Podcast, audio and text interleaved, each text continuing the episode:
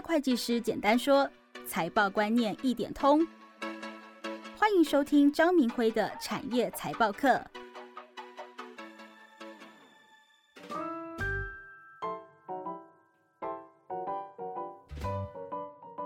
您好，我是张明辉，很高兴在这里和您聊聊财报。我退休前呢，是担任资诚联合会计事务所的所长，当了三十几年的会计师。那么这三十几年签了上百家的公司的财务报表啊，通常哦能够从财务报表里面看到公司经营的一些问题哦，甚至它决策的品质。因为有这样的一个经验哦，我在二零一九年和二零二零年出版了。两本怎么样看财务报告的书啊？结果市场的反应呢不错哈。那么上周呢就觉得说，我们也可以用音频的方式哦，让更多人换个方式来吸收财报的知识哦。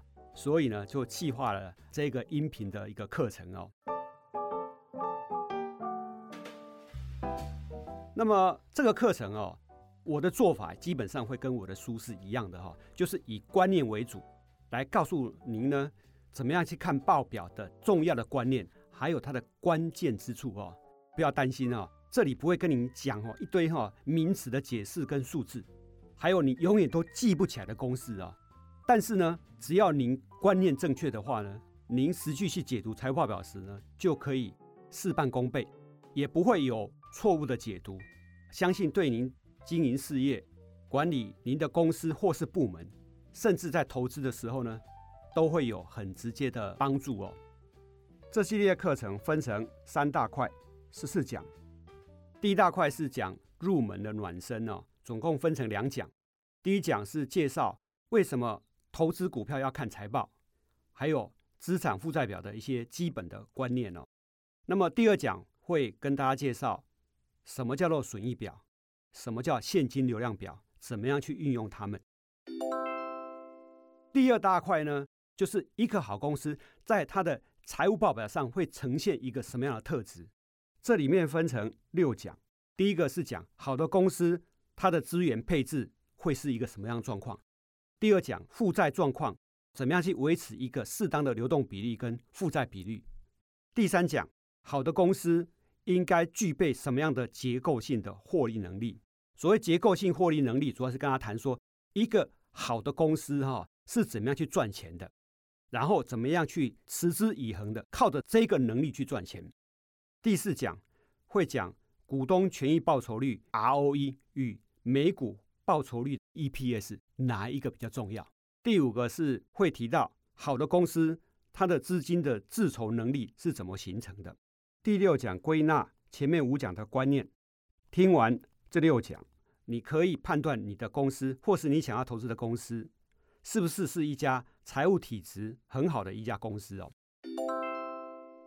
那么第三块呢，是介绍六个产业的财报。为什么要介绍财报呢？我们举个例子啊，人类的种族不同，长得就不一样。比如说白人，他长得就是比较魁梧哦。那亚洲人呢，他的头发通常是黑的。这个意思是什么？不同的产业财报的特色一定是不一样的。那么，我们如果用恒定的标准来看每一种产业的话，我们是判断不出所以然来的。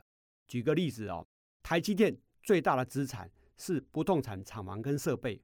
二零一九年底呢，它的不动产厂房跟设备有一点三五兆哦。那么，红海最大资产是应收账款哦，它二零一九年的应收账款是将近一兆。这两家公司都是非常好的公司，都没有问题哦。但是这边是告诉大家，不同的产业。报表长得就不一样。为了要让大家懂得怎么样去看产业别的财务报表，怎么样去看产业别的获利能力哦，所以我们在这边会跟大家介绍六个产业哈。第一个是电子组装业，就是电子五哥了；第二个是 IC 设计业，联发科、瑞昱、联咏等；第三个是实体通路业，我们会介绍统一超、全家、全国电子等等；第四个是。介绍几家典型的餐饮业，第五个是生技医疗业，这个产业也非常有趣哦。它的股价跟财务报表一点关系都没有。第六个是银行业，那银行业是一个比较难懂的产业，因为即便是学会计的，通常也看不懂银行的报表啊。听完十四讲之后，我相信呢，可以帮助你更容易掌握财报的重点啊，还有它的关键之处啊。那如果你是经营事业的人，能够协助你呢？透过财报去加强公司的管理，或者您的投资决策上呢，都能够帮助您赚大钱。想听更多商业知识，欢迎下载商周 Plus App，商周官网也可以收听，或者是点资讯栏的连结。还要记得订阅商周吧 Podcast，才不会错过每一集的节目哦。